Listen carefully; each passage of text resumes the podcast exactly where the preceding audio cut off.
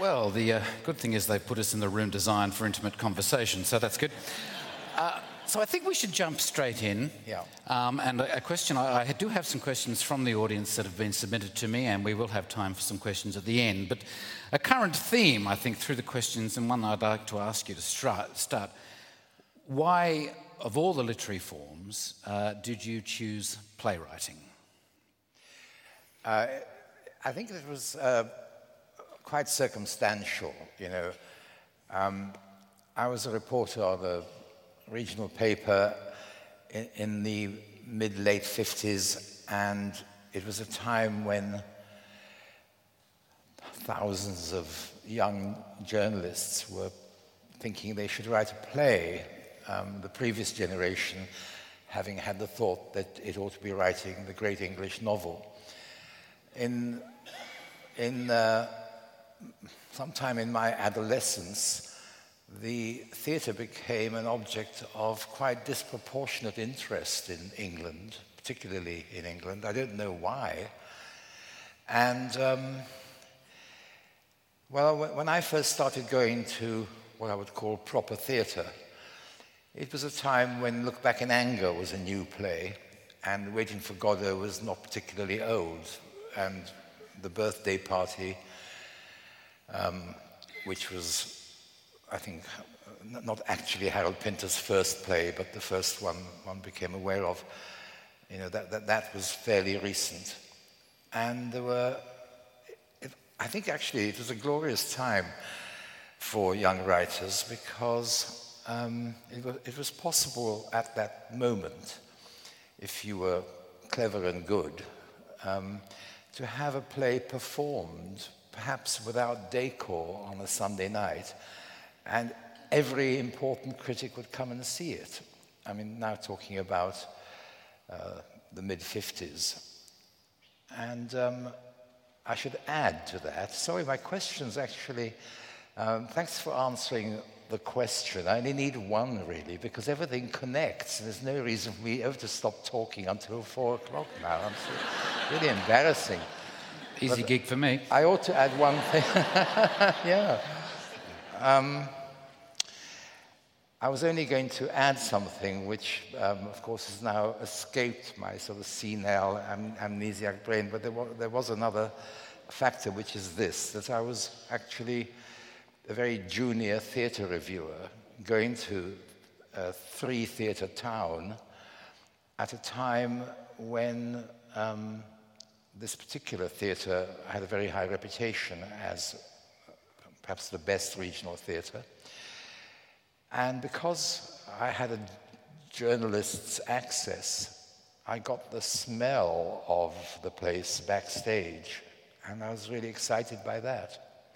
But as a writer, I mean, do you find it difficult to sometimes surrender the work? Because theatre is a collaborative effort. Uh, you don't know what they're going to do with it once they get their hands on it. Um, for someone who has such a, a, love of language and such a control of the language, does it ever, do you ever find it daunting or do you find it uh, invigorating handing over your work to a director and a bunch of actors? Um, I think I was protected by my innocence. Uh, I entered the theatre as a neophyte with the, uh, the clear assumption, which I derived from somewhere, that all these other people that you've now mentioned existed only to look after my text. That mm. was their that was their purpose in life. Um, and um, although, that, although I'm speaking lightly in a sense, it's not untrue. Uh, it's not completely untrue. Um, I think theatre is text led. Certainly, the theatre I grew up into. I, I, know there are all kinds of other theatres, but I've never had any, the slightest desire to start, um, as it were, play through improvisation. Um, in fact, in many ways, I'm a very conservative kind of person. I'm quite a conservative writer in my own belief. And I have quite a conservative, conservative attitude towards um, theatre as an art form and as an institution. Um, to me, It's a bunch of people who very carefully learn a text, don't bump into each other, and speak with perfect articulation. mm. Where in the, where in the pecking order do you, do you place the writer as a writer uh, in the theatre? I'm assuming it's somewhere near the top, but uh, do, you, do you see the writer as being paramount? Or? Well, I think um, really just to try to do an absolutely um, neutral kind of answer, um, it's clear that it's a team sport. And so to speak in terms of status and primacy, um, is probably n- not something to be encouraged. I mean, there are theatres, um, you know, in places uh, which can remain unspoken, though actually, no, I don't think that. I mean, Germany, let's talk about Germany for a while. I mean, uh, that is, and it's a truism, it's much more of a director's theatre. And I think that one can have a really, really interesting time in a German theatre.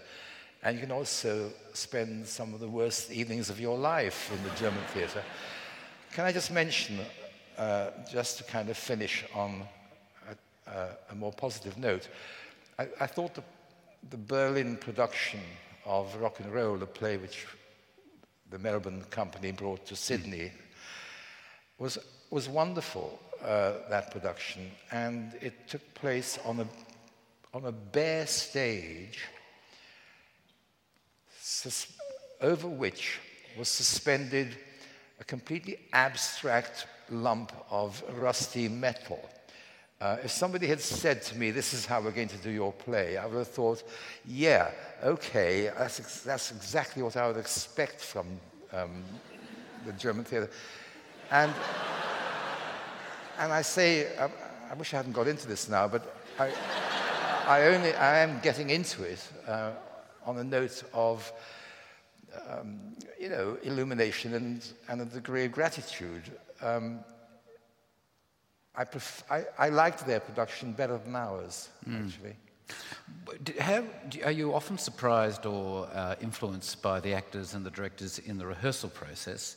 Do you arrive with a text pretty much finished, or do you allow it to evolve, particularly in the first production, uh, during the rehearsal process? Um, I don't actually do drafts of plays. I do drafts of sentences. Um, in other words, the first page of a play is likely to exist in 20 or 30 different forms, each one barely distinguishable from an, the previous one. And I keep, as it were, going over everything as I move forward, because I do write chronologically, page to page.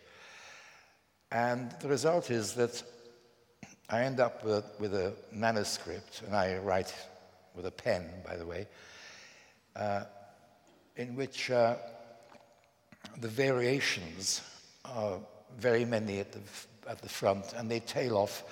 And you get to a point, ideally, where there is only one conceivable version of the last page, and you never change it. That's how it seems to work with me. And then, of course, um, the, I, the notion that this text is finished and adamantine uh, gets completely destroyed in a rehearsal um, with, a, with a play which has not been done before. I'm in, I'm, I'm in a rehearsal all the time. And uh, the plays go through different kinds and different degrees of, of alterations, seldom radical in any sense. Mm. So I have, um, as it were, converging but separate attitudes to my plays. And I write them as though every syllable is in place. And I also come to them with a kind of liberality once we're in rehearsal. Um, I keep getting as far as a semicolon, thinking it ought to be a full stop, but I'll just persist with one more thought. Um, when you're writing, Oh, can I just betray a confidence? He's written the play. I don't know why he's asking me uh, as though he knows nothing Well, about this. I can assure you that it's, and this is not peeing in your proverbial pocket because it's a linen suit and I wouldn't want to do that, but um, I think we're talking very different levels, so I think we'll, uh, we'll leave that there. But Look, very, very polite of you to mention it. well, I, I, what I was going to add, you can, you can tell us in a minute whether it applies to you or not. But well, it's funny you should mention that because, I, yeah, you do. I, I've endlessly correcting lines. Yeah. Well, when you're writing, as far as I'm concerned, the thing that you're working on is as self sufficient as, let's say, a sonnet. It's just you and it, and, you, and there's no other factors. Um, it's, it's the thing, it's, it's the words themselves, and it's you, and it's a closed loop. And then the moment you give it to somebody and you have a rehearsal thing going on, uh, the purity of that situation dissolves, and you sit in rehearsal absolutely obsessed with details which are purely technical. And when I say technical, I actually mean should that volume knob be on six or seven at that instant? And should that light cue not be slightly yellower and just a tiny bit earlier? I mean, you become complete, as, as though this sonnet is now going to be completely destroyed unless, unless all these other purely technical things are exactly right. Um, and it, it's, you know, it's something a, a self-enclosed writer should wake up to occasionally. That Well, do you in find- the theatre, that's, Yeah. what hap that's what it's for. And also the shock of when you give a, a, a script to actors for the first time and they read it, and you think this is absolutely dreadful. Um, and in the first week of rehearsals, when, you, when they're struggling, you know, and, and Yeah. everyone knows that it, for the first, there's some point in the rehearsal process where it suddenly clicks uh, and, and it, it, it begins to live again. But is it difficult for you to have, retain the faith in the sonnet, retain the faith in the closed loop when you're working with a bunch of actors and a director who are struggling to what, towards what you have struggled with for the year before? Uh, I have a different experience. Um, the early part of rehearsals, the thing actually is quite self-reinforcing uh, and so on, and you know, feels okay. It's when you get onto the stage for the first time and everything gets kind of messy. At that point, you realize that that you're writing for an audience, which we don't have at the moment. You realize that the sonnet is now at the mercy of rhythms which are under other people's control, not your own. And you know, what we do have in common is that we like comedy. And I, I'm very proud of, of writing comedy. I think in one way or another, I don't think I've ever written anything which wasn't supposed to get a laugh somewhere, and sometimes was supposed to do that more than anything else. And with comedy, I think we're, we're the daring young men on the flying trapeze, and women also, because um, you know, if, if you write a really tragic piece, you can fill in the details yourself, and it's met by a very long and thoughtful silence, that could be quite good news. It's not necessarily terrible news.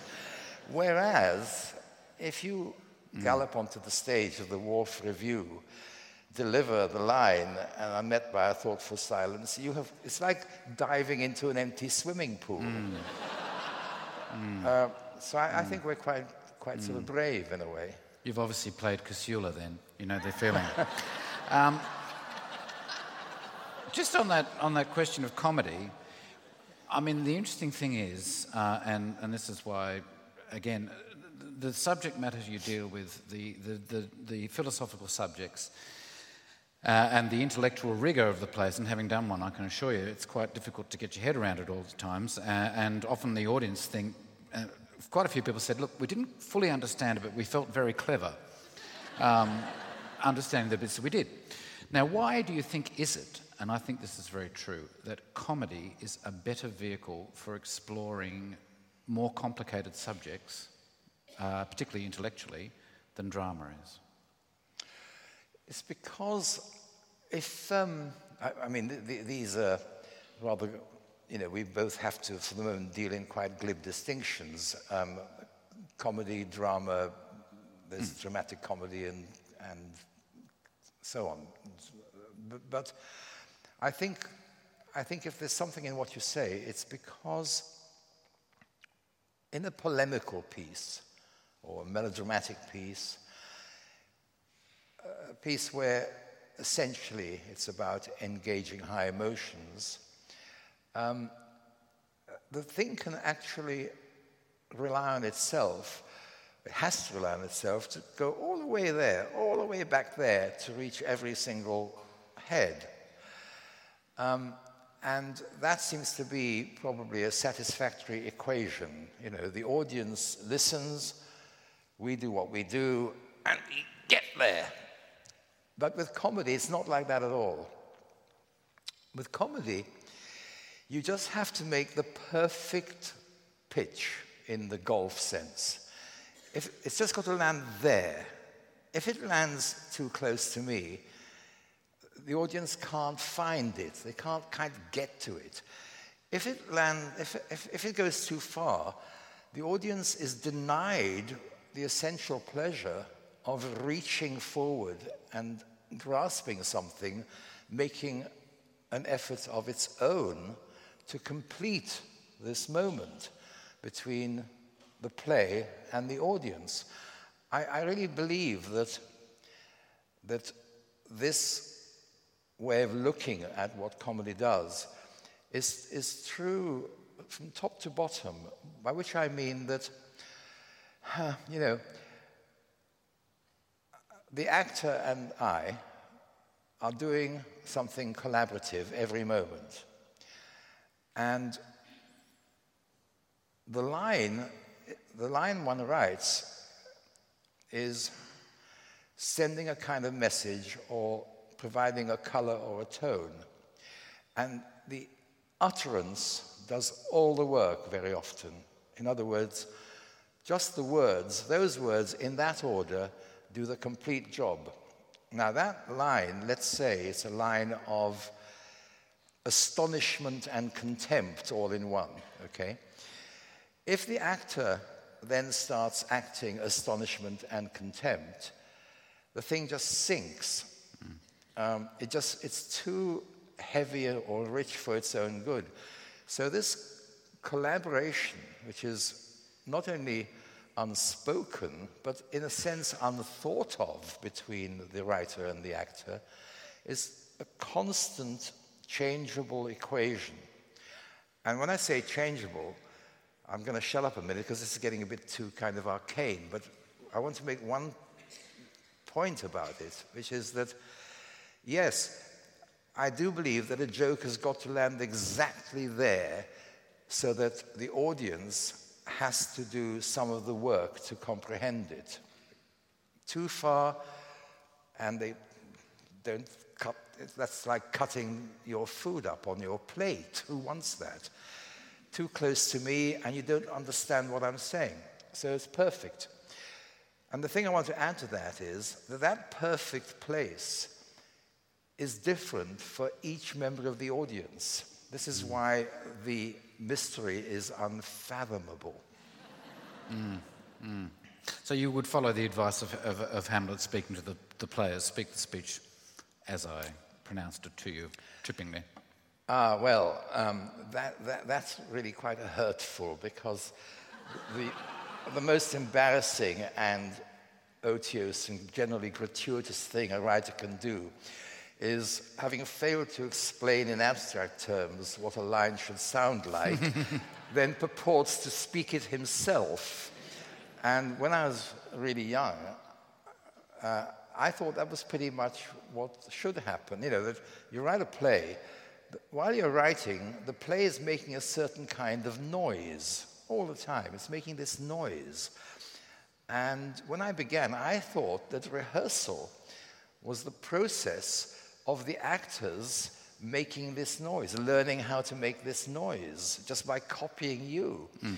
Um, the snag about that arrangement is that unless an actor arrives at that sound from inside himself, and that could take weeks, unless he, he, he, can get there, but unless he comes from inside himself and you think, yeah, that's it, thanks, at last, unless you get that, um, unfortunately, uh, the, the play will fall apart the next time it's performed. In other words, when things are rehearsed right, the way they should be rehearsed from the actor's needs, mm. the last performance of the play will probably be the best one. If you do it my way, as I used to think, you know, 40 years ago, if you just keep trying to think the actors should just do that, what's the problem? Then you might just sort of get this thing together, and the best performance will be the first night, and after that, it'll just disintegrate. Mm, mm. Well, I've always thought the art of directing is really getting the act- actors to do what you want them to do, but to think that they thought of it first. That is the art of directing. Yeah. It's also the art of acting is to let the director think that he thought of it first, yes. too. Very true. Um, I mean, I remember we, I did a conversation with Edward Albee. He's, he's certainly not as generous. He, he thinks the actors bring nothing to it, that the writing is all.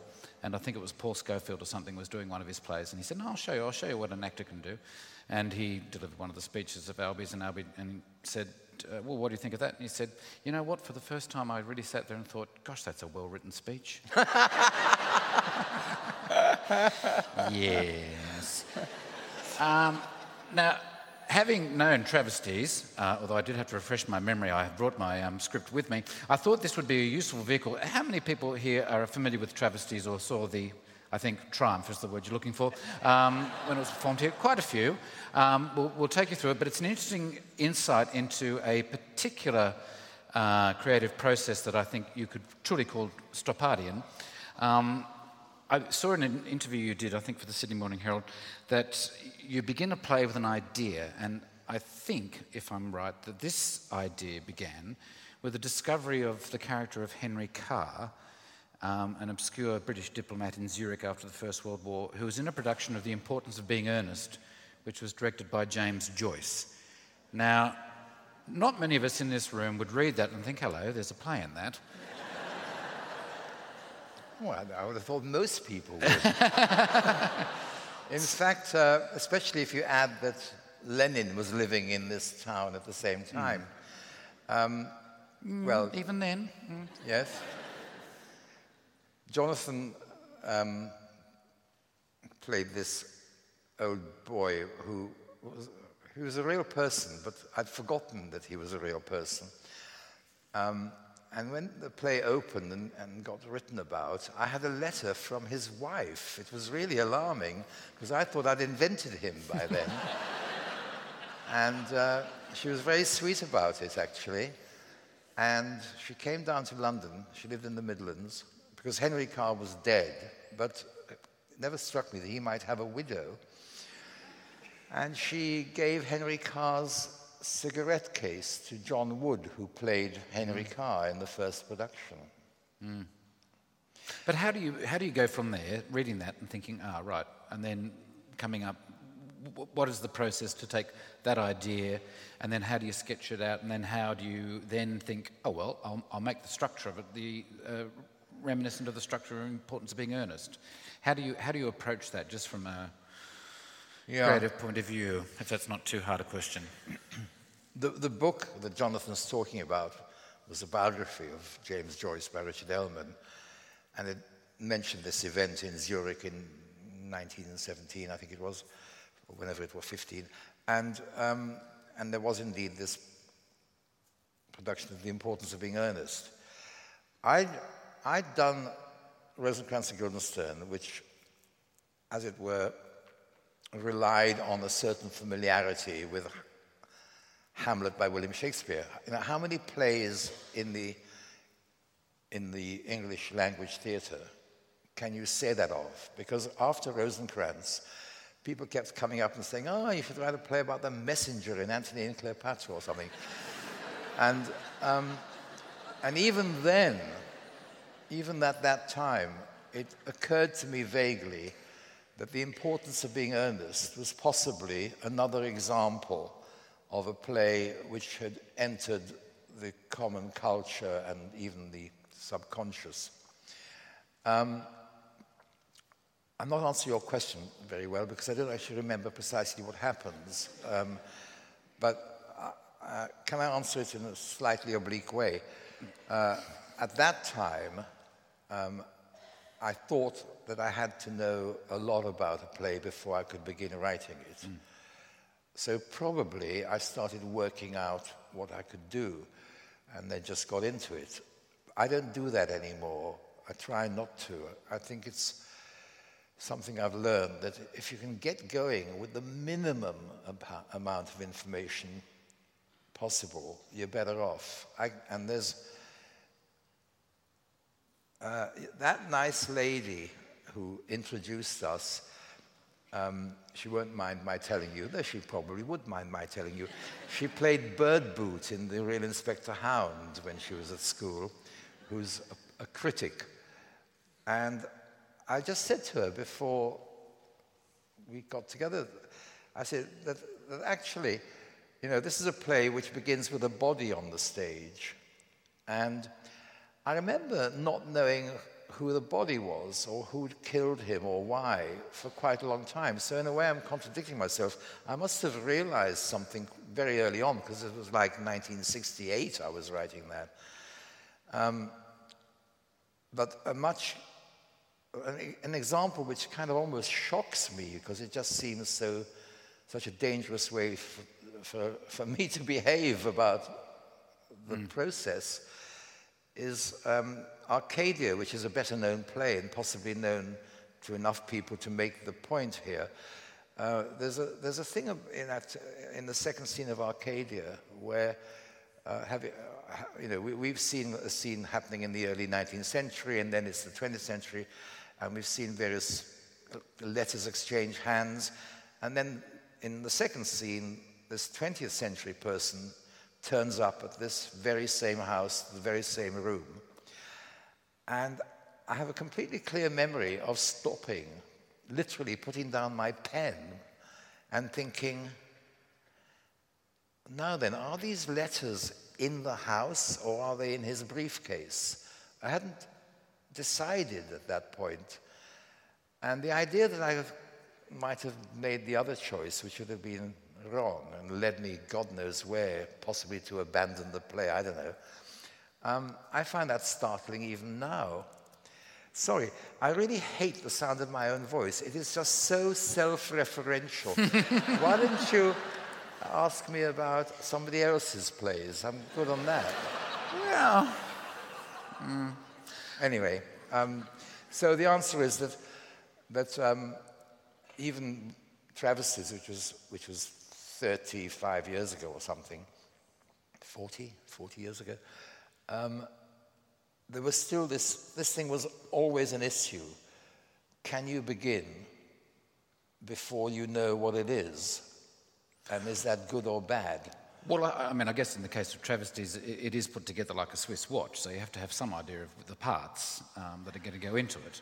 And it is, it is a, a, a, play that is, is more than the sum of its parts. But, I mean, we, we often would have people leave uh, sometimes at interval, and you'd say, oh, is it that bad? Didn't think, I thought we were going quite well. And, and they say, we thought it had ended.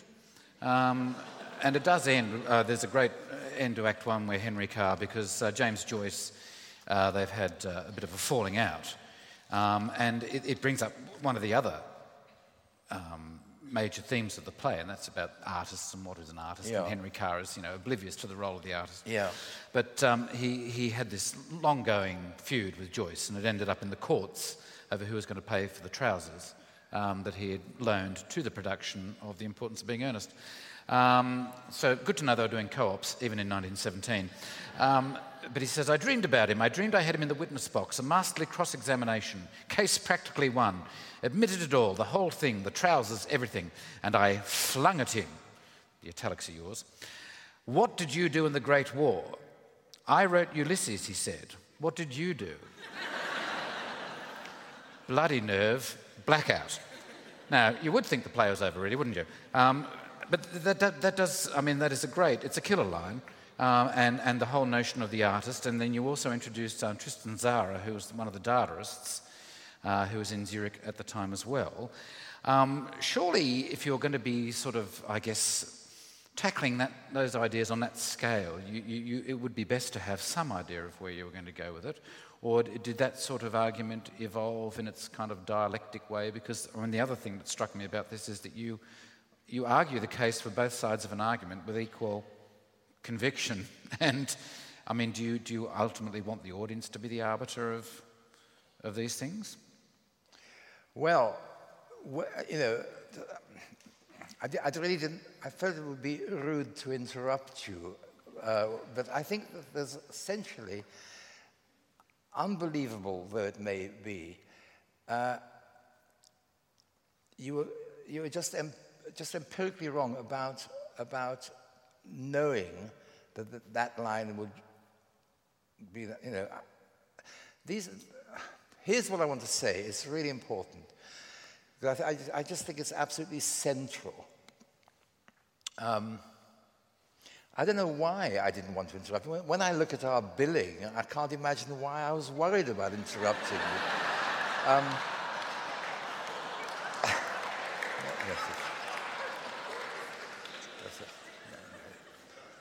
cheap, cheap laughs, don't they? That's what you get the um, big bucks for. The actual thing, the, the actual thing which I really uh, wish to say with mm. as much conviction as, as is possible for me to muster after that is this that when things work out right, um, it's,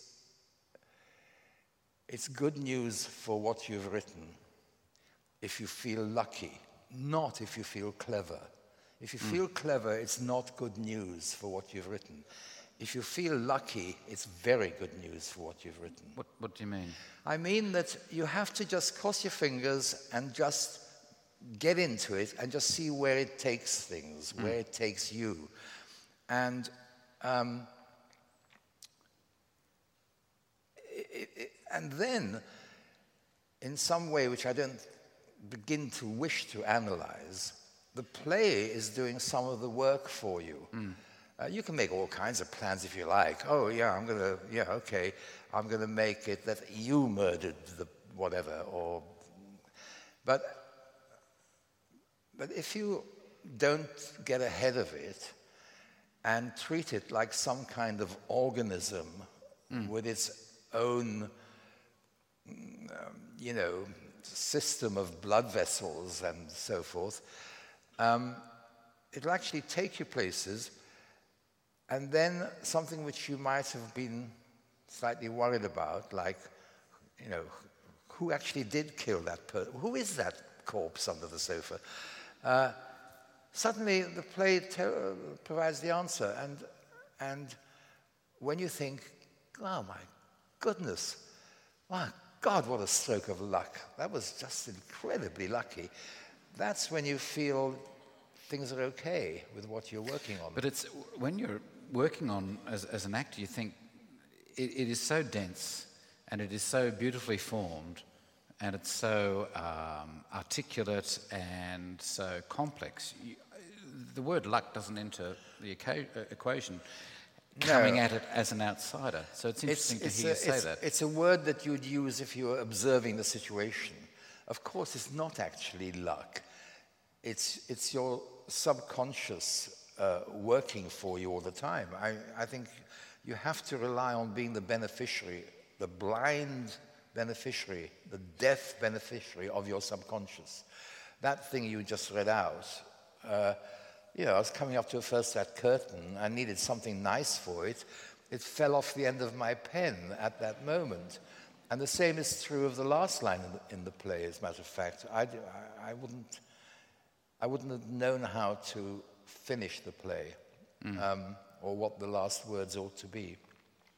Um, no, there's something, uh, however inconsistently I've lived by this, I know it's something I learned and should always trust, which is that if it's any good at all, um, you have to, you have to, yes, lead it some of the time, but follow it some of the time also. Moving to uh, the trilogy, The Coast of Utopia, which is a, a, a very vast work uh, and deals with subject matter that may not be familiar to, to many people, mid 19th century Russian and German revolutionary philosophers. Um, some of you may be familiar with them, um, but it's a work that moves across a, a, very wide panorama. Do you follow the same process with that? Does that? Did that begin and just take shape as it went along, or how much research is required to enter well, the world of those people? I didn't know I was writing a trilogy. I thought I was writing a play. Um, the person I wanted to write about turns out not to be the central character. And uh, doing the necessary reading for Coast of Utopia um, led me ultimately to, uh, to, to, the realization that it, there was no way I could make it one play. Um, no, the thing about of Utopia, which uh, slightly alters the situation, is that it's a history play, and therefore it has, a, it has a contour which um, history provides. It's about these people between this year and that year, and this is what happened to them. So you've got this cat's cradle sense of the architecture you're working within. With a play like Arcadia, where everything is invented, um, it feels like a much more dangerous occupation. Mm. Um, the, I, I, found there's a character, I, I don't know what, how long we've got, what we should talk about, but Arcadia began with the character of a man called Belinsky, who was a literary critic at a time when such was the suppression of the, of the Tsarist society, we're talking about the 1830s and 1840s, uh, that um, his work would, would appear in what were called the thick journals in a form where he was just about able to make a critique of the society he was living in, though he was a figure of suspicion on that account. But uh, he had tuberculosis, and um, he was allowed to go to a German health spa and he made his way to Paris, where a lot of Russian emigres were living. And they begged him not to go home because he was on the list of people to be arrested and so on. And something, the way he responded to that was what made me want to write about all these people in the first, at all. That was, that was absolutely what the play began from. Because what he said was that he, he hated Paris, where you could publish anything you like. And there was this cacophony in the marketplace. Every sensational essay was replaced the following day by two different, two others. He said, You have to be a Russian living in a police state to understand why it matters to be a writer. What I write, he said, is passed from hand to hand by candlelight at midnight. Uh, the students show up at the coffee house a week before the magazine is due to come out saying, Is it out yet? And then they read me, and that's success. And this was a really appalling thing to take on board, actually, because what it's saying is that um, that artistic suppression uh, has viewed that in an Olympian way, it has a beneficial side. A lot of the great literature in the canon uh, has been produced um, in places and at times where writers were not free to write what they wished.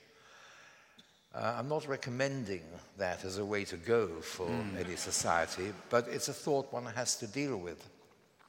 So that was the beginning of Coast of Utopia. But does that lessen the role of the writer, in your opinion, in a, in a free society? It doesn't lessen it. Um, it's just that if one is being slightly vain about what the role of the writer is at all, uh, one can't help looking with a certain interest at a situation where, because there is no freedom of speech, anything which a writer manages to get published is scrutinized in a way that in a free society uh,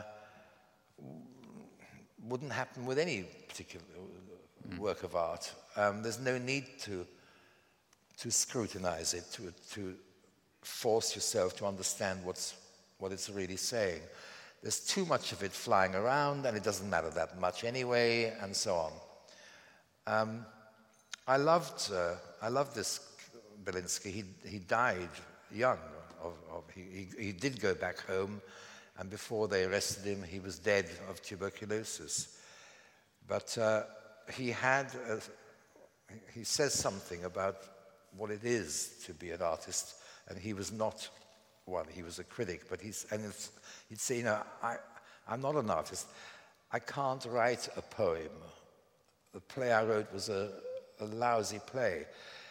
Uh, the thing about being a poet, you know, when I try to write a play or a poem, he said, uh, there's an intense effort to sort of be there writing it, whereas the real poet goes absent. Mm. You can watch him, the pen in his hand, and you can watch him writing. And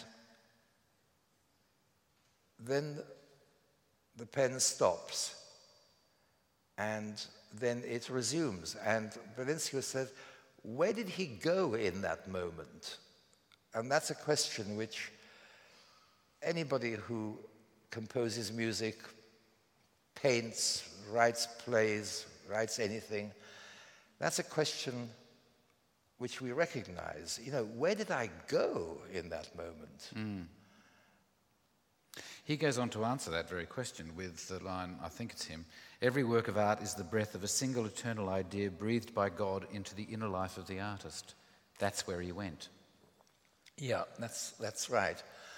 Um, I'm happy to tell you that I can no longer remember whether I wrote that or he did.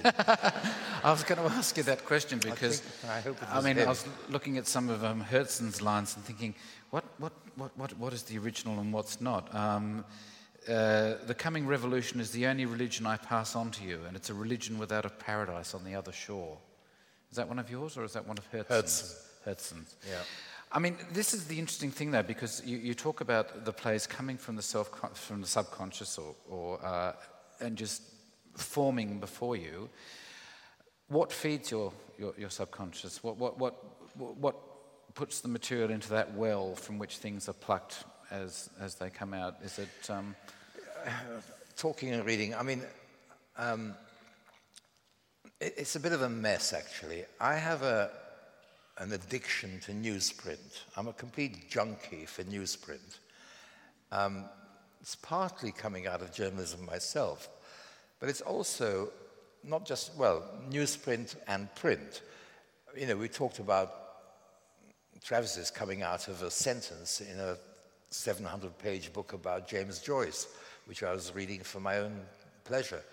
Um, I have this sense that the play which I need, the play which I lack, uh, will come from tomorrow's Guardian.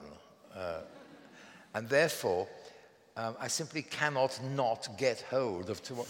Of course, part of me is saying, wake up, it's actually in the South China Morning Post, and you'll never know about it. Um, it's absurd. But uh, whenever I have written a play, I've got absolutely nothing. Um, I'm really grumpy uh, at the moment about myself. Uh, I'm very up, sort of upset about it, really. Because although I, I do like working, and I work actually all the time, Um, I sometimes work very hard without being at all productive. And recently, I've been doing other kinds of work, and I've had other kinds of preoccupations, public and so on. Um, and I haven't actually written a play since this Rock 'n' Roll that you talked about. Um, and I really have to. I don't know why I have to, but I know, but I, I just feel I have to. I think you, I read somewhere again in that, in that interview maybe that you were considering writing a play about journalism. Yeah, I did say that because I wrote a play about journalism decades ago, and journalism has changed a lot. Um, I think it's an enormously important subject. And I just got behind the curve on this because I spent about five years make, taking clippings out of newspapers and magazines about the general subject of journalism. And when the kind of hacking scandal broke, um, almost my first thought was, oh, well, that's blown it because I just look as I'm leaping onto a bandwagon now. So I went off the idea. I might come back to it, but there's something I want to write about, and it's not journalism, and I shall kind of go away next week and make the effort.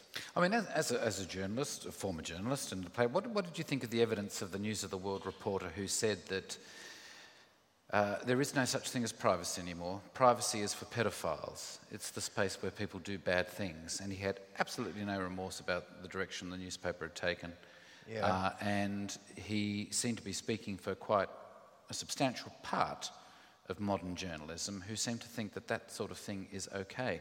I mean, do you think the, the sort of corrosion of the civil discourse has now become so entrenched that it's irreversible? Well, the, the particular witness you just uh, invoked is, is, is, a slightly comic character, to be honest. Mm. Um, he said a lot of things which bring a wry smile to the lips. He doesn't speak for anybody. Uh, he speaks for um, a position, if you like. But I think uh, there's even a little kind of self-awareness in mm. that particular journalist. Uh, you know, he knows the effect he's making. Um, Nick Davies, who essentially, if anybody did crack the story and led on the story, is a Guardian reporter. Um, in his evidence, he said he didn't think that the press was capable of self regulation. And I must say that so far the evidence seems to be on his side. Uh, when I was uh, reading about ancient newspaper stuff. When I, when I was 20, I was reading about journalism then, and I remember um, in some book, sort of reporter knocking on a door, ch- chasing some scandal or murder, uh, said, I'm, I'm from the News of the World. And the person who answered the door said, how do I know you're from the news of the world? To which he replied, Well, I've just admitted it.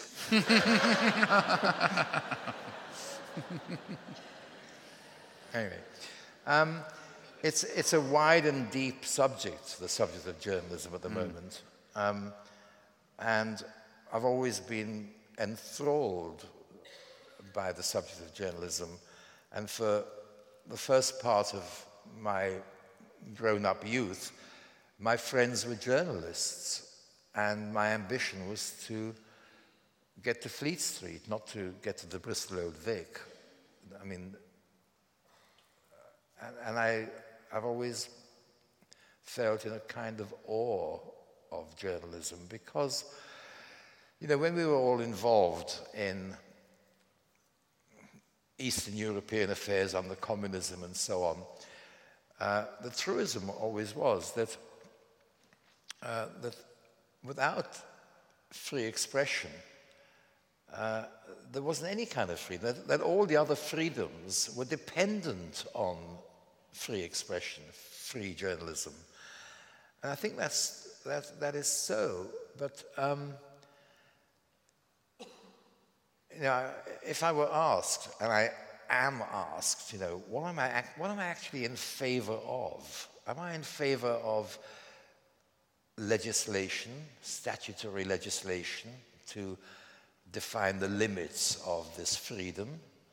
Or am I in favor of um, idiocies and injustices and intrusions into privacy as being the price one should be willing to pay for an absolute freedom. But the latter phrase uh, is a fake. We, there is no such thing as absolute freedom. In fact, there's less freedom in many ways than there was when I was a journalist young.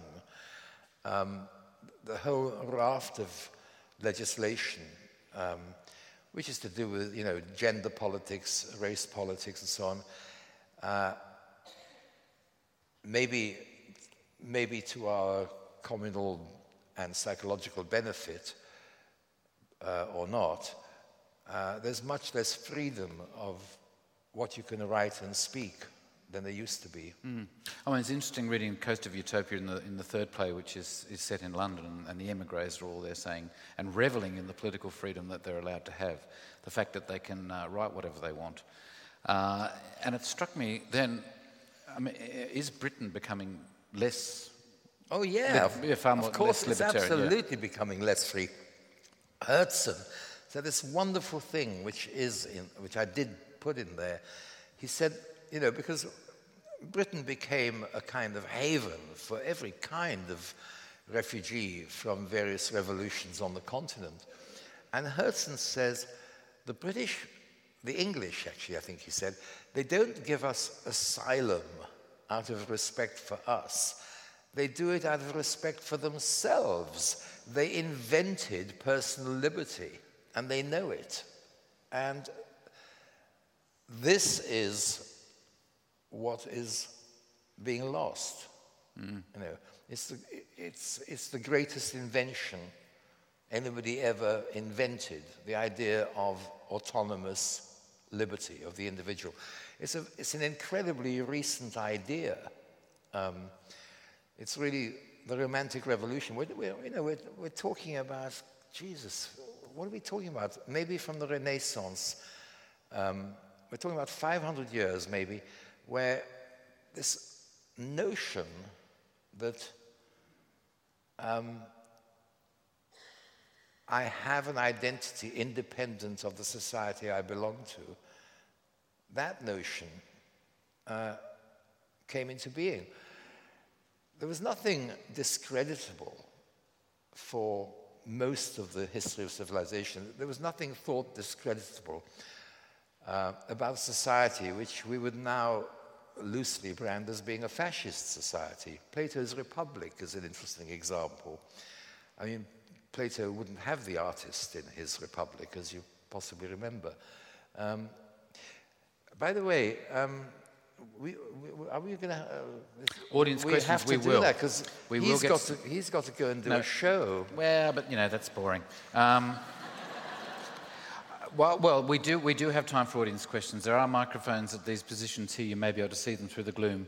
Three, four, two, and one. If anyone does have a question they'd like to ask Mr. Stoppard, I'd ask you to move towards the microphones in an orderly fashion. uh, and while we're doing that, I'll, I will ask you a question, sir, about um, the nature of the artist as we just rose there. So if you do have a question you'd like to ask, move to the microphones uh, and we'll get to you shortly. But um, you spoke about the, the role of the artist in society, and there's a great bit in um, Travesties about what is an artist. Uh, and this is Henry Carr's view, and then Tzara gives the, the, the, the return view. Um, and I think it's um, the, the, differentiation between labour and art. And Carr, when he was at school, he would have to do labour. But if you got a chit from matron, you didn't have to do labour. And the artist has a chit for life. Where did you get it? What is an artist? For every thousand people, there's 900 doing the work, 90 doing well, nine doing good, and one lucky bastard who's the artist. Yeah. That gives you some idea of the background I came from. I mean, did you just see? I mean, and he goes on to say that you know there, there was never the distinction between labour and art, uh, and is that something that um, well, obviously developed at some point in history. Are we in danger of losing that? Is the artist in danger of losing its no. significance, or is it gaining uh, more? I don't. No, I think the artist um, has grounds for more and more complacency because we now uh, embrace and accept uh, whole communities of people as artists who possibly would have had greater difficulty in persuading us um, in previous generations. I'm, I'm, fascinated by this. It's too late in the afternoon to get into it thoroughly, but I would like to uh, just suggest uh, what the crack in the door is if one ever had time to get into this. Um, in, um, in gallery art, in, you know, to, just using the word as somebody who paints or sculpts and so on, uh, and I don't, I'm not, I, this is not some old fogey colonel no. trying to get, it, get my rocks off on this at all. It's just, it just seems to be an interesting fact, empirically interesting, that a huge shift has occurred at some point, and I think I know when it did occur. Uh, in the conversation between the artist and the observer, the audience. Because for most of the history of art, the artist was saying to the observer, You can't do this. I can. And the observer saying, Yeah, you're right. I can't do that. And that's now actually shifted into a completely different conversation where the observer is saying, Yeah, but, but hang on, couldn't I do that? And the artist is saying, Yeah, you can, but you didn't, and I did. mm. um, there's a whole, there's a completely different conception of what the artistic act consists in. It's, it's become an, an act of thought mm. rather than an act of skill, if you like. Mm. Um, sorry, I'm using up your time now. Uh, well, look, oh, we've got a, a, nice little assembly. Shall we start at uh, number four? If the first person at the microphone at number four could ask a question, please. Uh, hopefully, I'll keep this really a simple question. Um, I'm just interested in, in which contemporary writers you find most interesting. Um, You mean which plays I like by people? Yeah. If that's simplest. Um,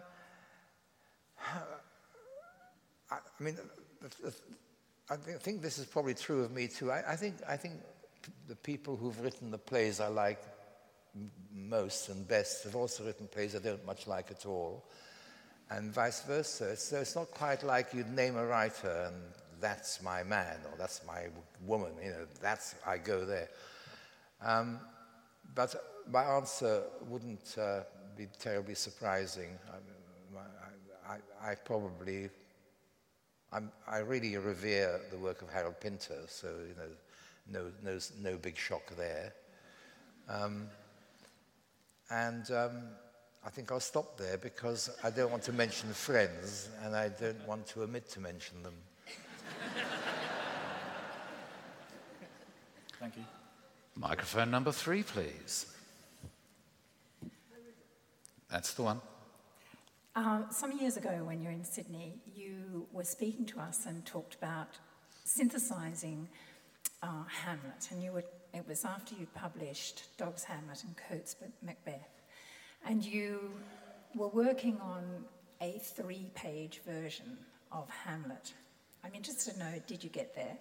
And secondly, I wanted to ask the question at the time, and it stayed with me ever since. If you were to reduce Hamlet to one word, what would it be?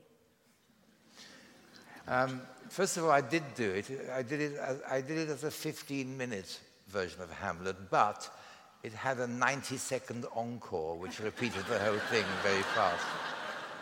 Um, and the word, um, the, the, word I suppose uh, might be if.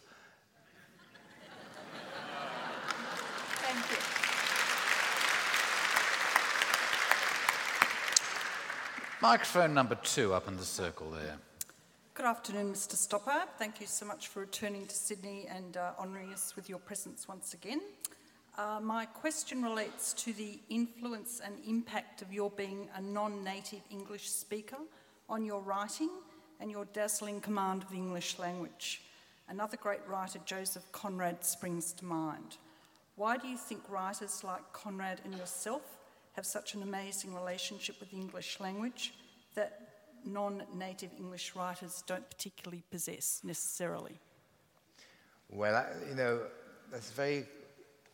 I, I take all the compliments you offer me, but I'm afraid everything you said is wrong, actually. English is my first language, and I stopped te- speaking Czech when I was probably five or six.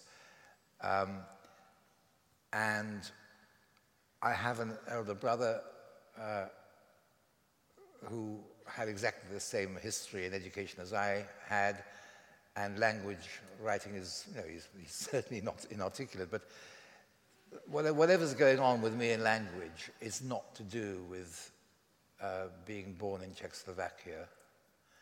That's a misapprehension about me. And you're not the first, by any means, to have linked my name with Conrad, though you somehow omitted to mention Nabokov. I, I usually get Nabokov. Welcome to the Being Wrong Club. Um,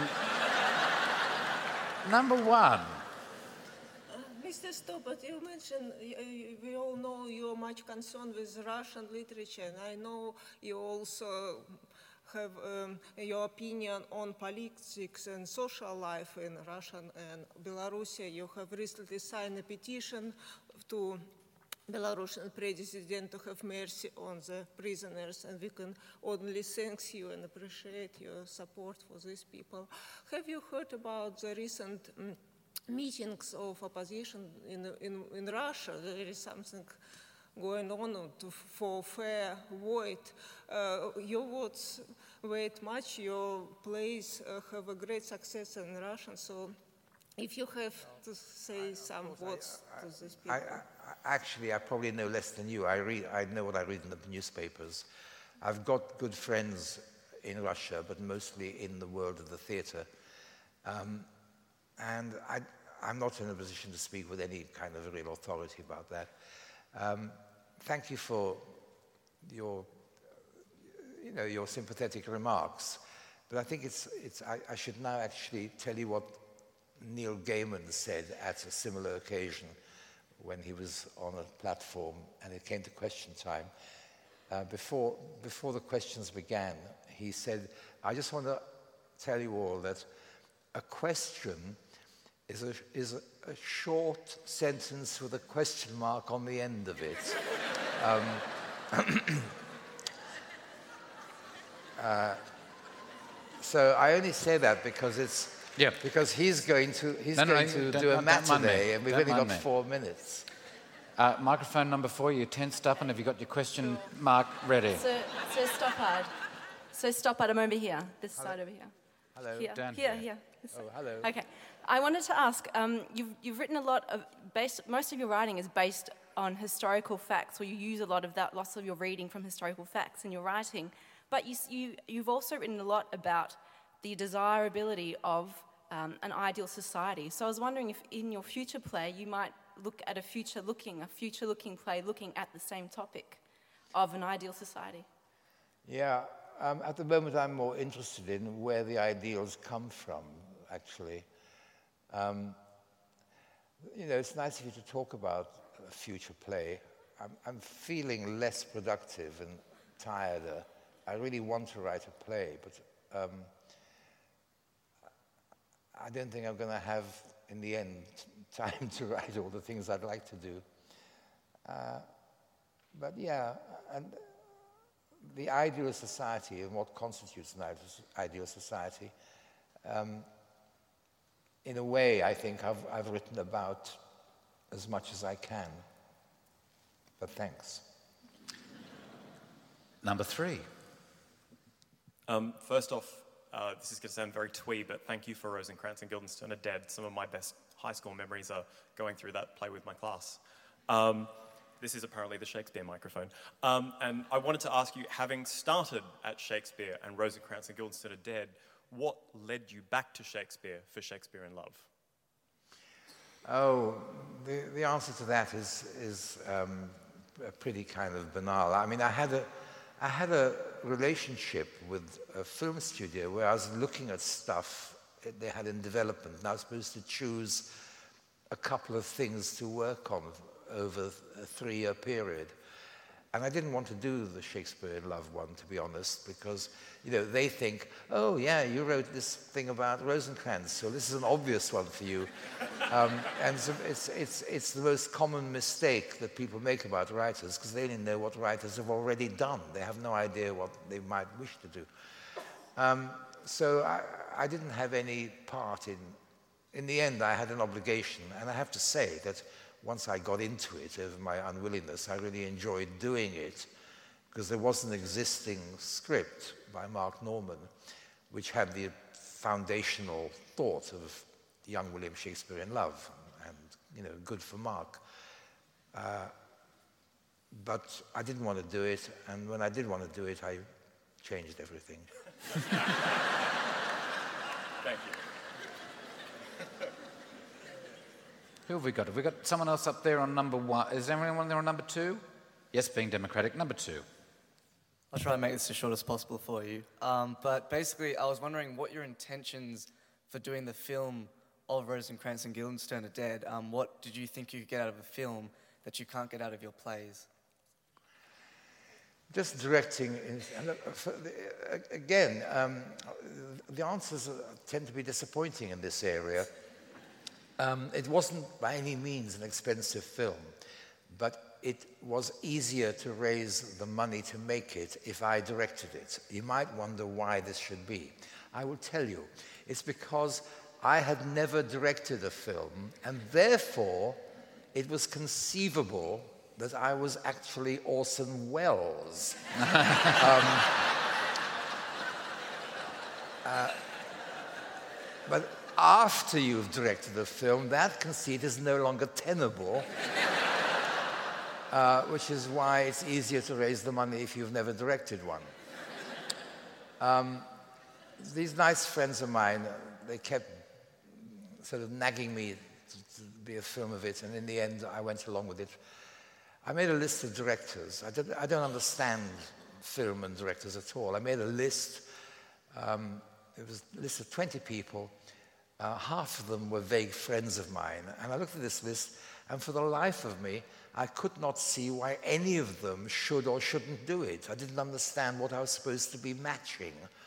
Um, and finally, it turned out, in a way, I was the only person who could do it because I was the only potential director out there who wasn't concerned to defend the play from the film director. I, I didn't. I had no problem with adding stuff, leaving stuff out, and so on. I watched it a few months ago. I would give so much to be allowed to make my own director's cut of that film. It would be about 20 minutes shorter than the producer's cut, which is unique in the annals mm, of filmmaking. Unusual.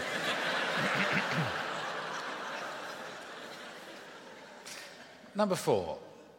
Um, you mentioned the German production of uh, Rock 'n' Roll.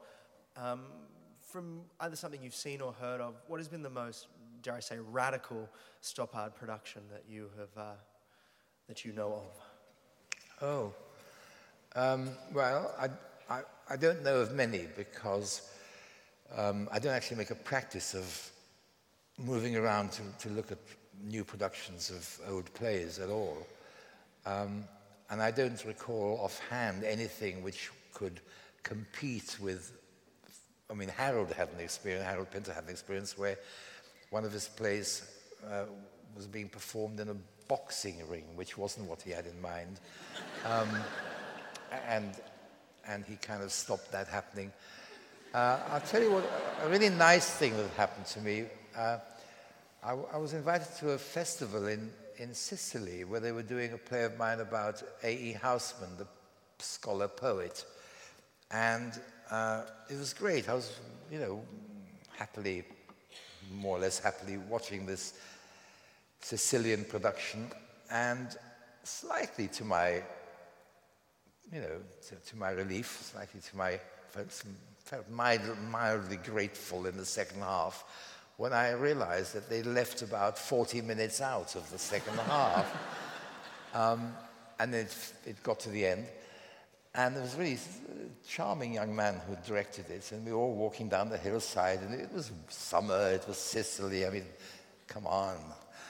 Uh, but finally, I said, "Oh, you know, um, I couldn't help noticing." and he said, um, "Yeah, yeah." Um, we decided we'd just perform the part we had time to rehearse. uh, it's, it's a principle which I'm trying to get introduced into the, the London theatre. Mike number three, two, three. Yes, uh, thank you, Mr. Stoppard, for coming. Like many others, we really welcome you here. Can I just ask, many artists uh, have their work divided into periods. Do you discern periods in your own work? And if I could ask you, if you do see different periods, um, is there something or some things that cause transitions between those periods? Oh, just growing up, probably. Um, uh, I think probably there I could make one or two demarcations, but uh, you may not agree with them. So I think the more interesting answer, I confess, is that I have absolutely no interest in looking at my work in that kind of objective way. Um, I don't have time to do it. I don't really care about it. I have no academic interest in my own work. It's an oddity. To me, um, theatre is not a text, it's an event.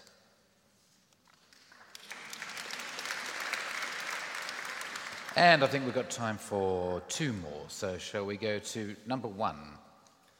Hi. Um, you spoke of how increased scrutiny and constraints on what can be published sometimes results in great works of literature. Uh, do you think that in this internet age, when anyone can publish anything they feel like, uh, we'll see more great works of literature that might not have otherwise come out, or less, precisely because of that? I would say less. Mm. I think I would say less. Um, I'm not saying there wouldn't be great works produced, but um, proportionally, as Kingsley Amis um, once remarked, more is worse. mm. Number four. Um, well, as a very, very young and very, very aspiring playwright, I won't go to say that I am one quite yet. I was wanting to ask about your process, and I was wondering how much you think about your audience when you're writing. Do you do things to make them laugh here, or to make them squirm here, or, or do you just leave it to when you get the actors on a stage in front of them and see what happens? Uh, I don't separate that from all the other things in the process. Uh, so I'm neither bothered about the audience nor negligent of them. I don't think you can separate these things. You know, you're writing a play. The, the problem with writing plays is usually the next line. Um, you, you, know that you don't think about any of these things, they're, they're just a given in the situation. Theatre is an event which takes place in a large room, and everybody is entitled to leave before it's over. That is the fundamental situation that a play is in. Everybody is allowed to leave whenever they want.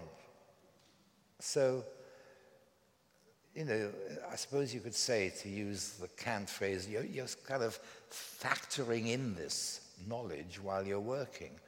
But on the other hand, um, I don't like my own answer because I think you ought to be working beyond the capacity of your audience, your ideal audience, even if you're idealizing an audience.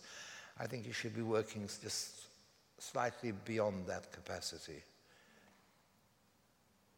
Mm. And a final question from over there, if there's still someone there.